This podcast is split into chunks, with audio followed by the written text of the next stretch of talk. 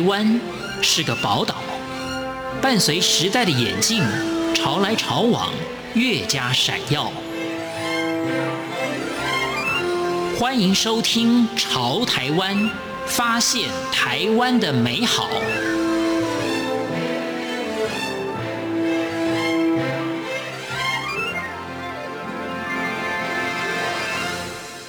各位听众朋友，您好，欢迎收听《潮台湾》，我是赵伟成。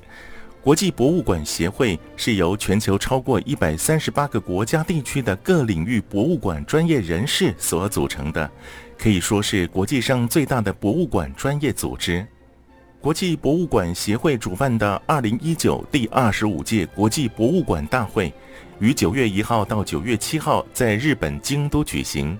中华民国博物馆学会也受邀参与。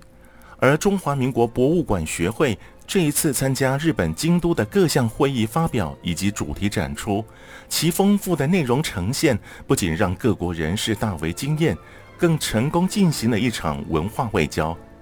今天的潮台湾中华民国博物馆学会肖宗煌理事长将为我们介绍台湾参加二零一九第二十五届国际博物馆大会的丰硕成果。中华民国博物馆学会在文化部、教育部、国立故宫博物院与全台各公私立馆所以及学者师生共同指导协力下，参与二零一九第二十五届国际博物馆大会的各项会议发表以及主题展出。此次京都之行，博学会集结台湾历年最多博物馆专业人士，共计超过一百名代表与会，提出六十篇以上的学术论文发表。阵容颇为浩大，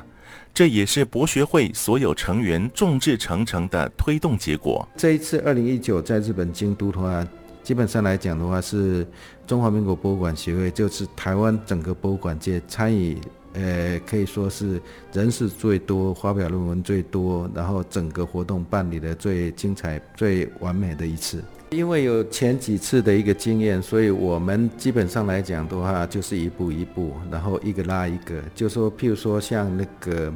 参与专业委员会来讲的话，原来是吴淑英一个人参与那个 Intercom 的理事，那后来的话，譬如说像我参加了 NATIS 的，就说获选为理事。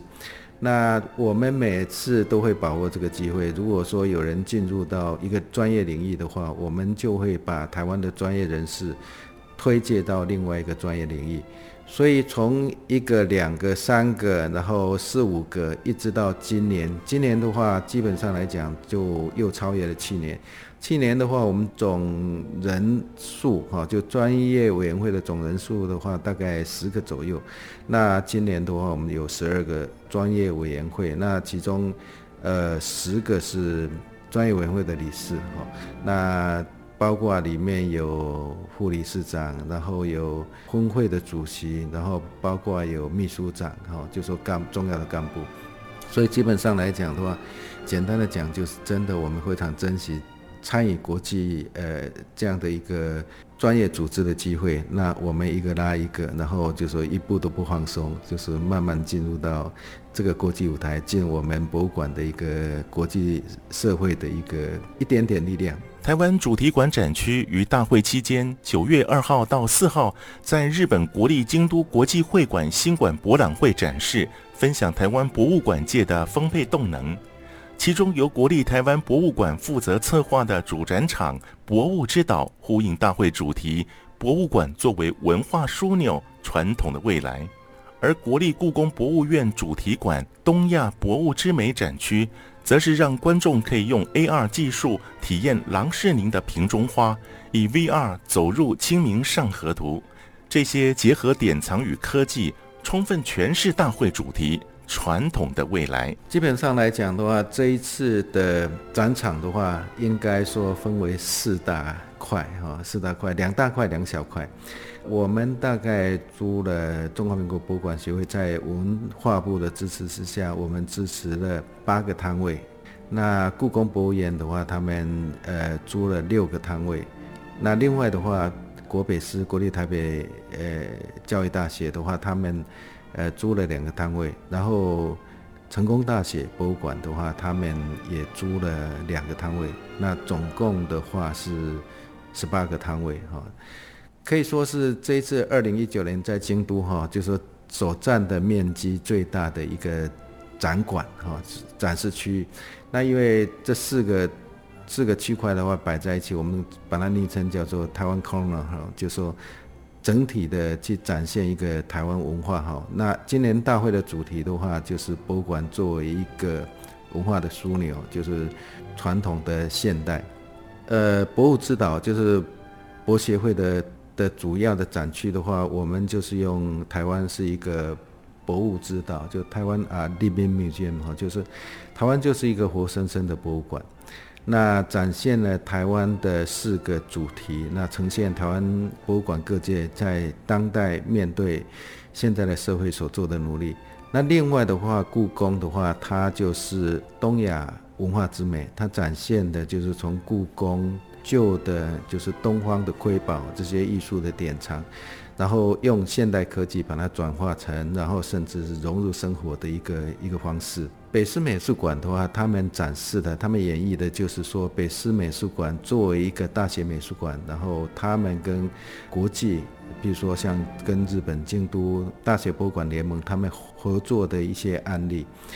成功大学博物馆的话，它又是另外一个，就是有关台湾的大学博物馆联盟他们在做的互动跟国际接轨的部分。所以具体而为的话，这是一个展现台湾整个博物馆整个生态发展的一个一个非常好的一个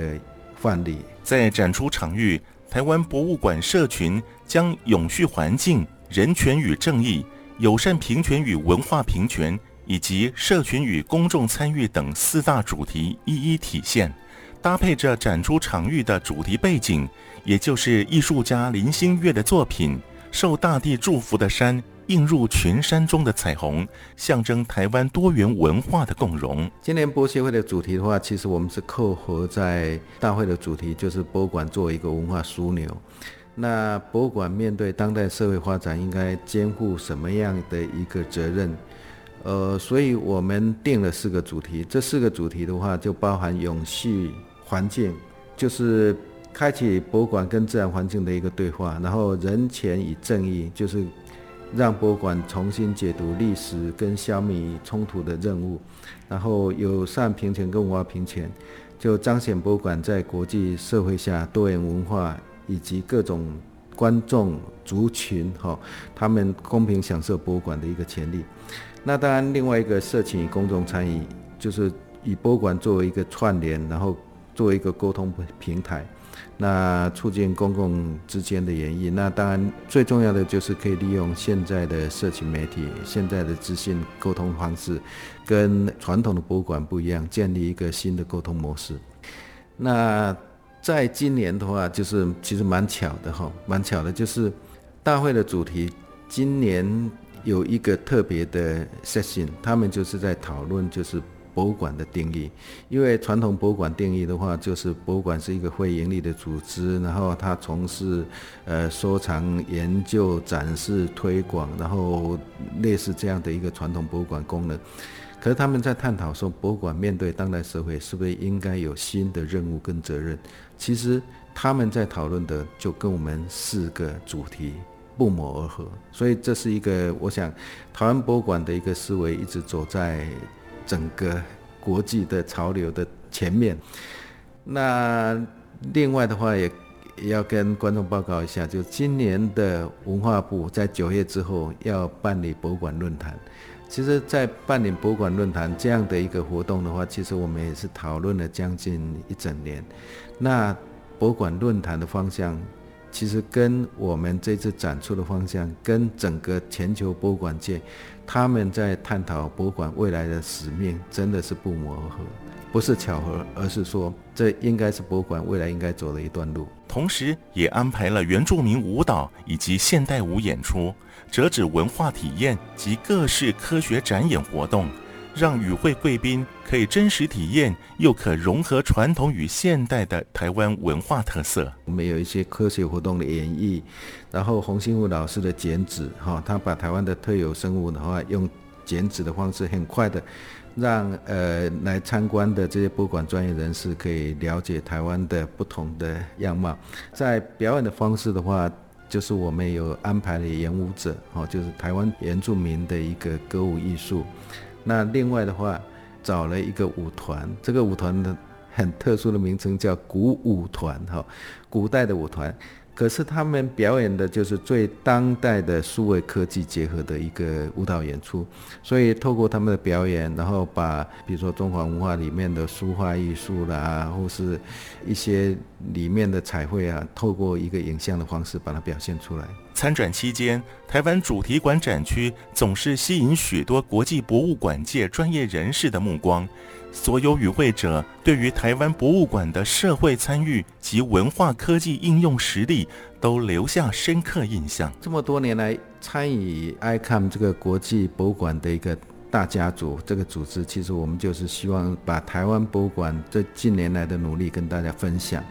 那我们也尽量在这个过程里面跟全世界的博物馆专业人士交朋友。那我们希望说未来有更多的互相观摩学习的一个一个机会。那这一次的话，当然就是不只是展场哈，展场的话，虽然我们是当初觉得说它是在京都大会会场的一个 New Hall，New Hall 的话，基本上连离那个大会的那个主要的。论文发表或是大会的会场是感觉上是蛮远的，可是后来我们去了以后，才真正发现说它是一个最好的一个场所。为什么？因为其实 New Hall 就是入口，所以每一次的进场跟出场的话，都经过我们的。展位，那我们的展位又是里面等于就设计最漂亮的哈，设计最漂亮，被公认为今年最佳的年度设计的摊位哈，整个区块来讲的话，是一个非常完美的一个组合。我想让国际人士觉得最有好感的，我想台湾朋友的友善吧。我觉得台湾团队的友善，就是只要国外的人士到专业人士到我们的摊位的话，每一个人都会主动去接待，然后跟他。呃，递名片，跟他交换资讯，然后甚至跟他合照。所以我想，在我们摊位里面合照的，大概如果用照片的数位照片的笔数的话，大概应该有几万笔吧。好，所以我们非常高兴利用这个机会，可以跟国际人士结交朋友。由于一直以来台湾在人权方面的重视，以及中华民国博物馆学会长期支持台湾博物馆事业发展和推动国际交流。因此，国际人权博物馆联盟特地在台湾成立了亚太分会，其使亚太地区的人权和议题更被关注。国际人权博物馆的话，在二零一零年成立，它主要是倡导国际人权的理念。那当然也透过人权博物馆的组织，呃，协会的力量，然后关心各类的人权议题。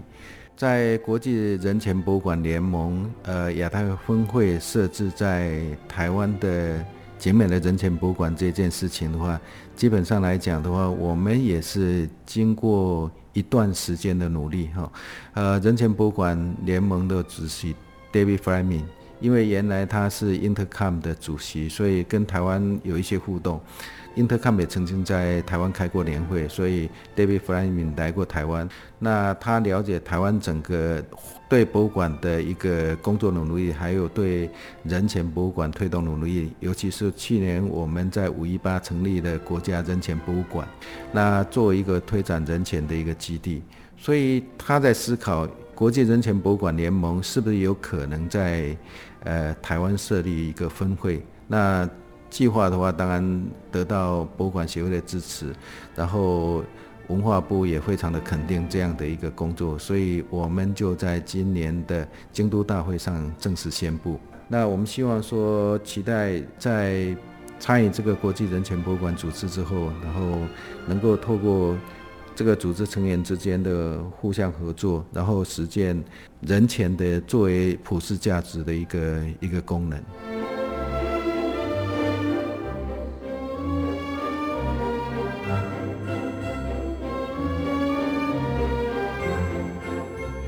我们期待更多国际友人认识台湾的博物馆，感受到多元文化能量。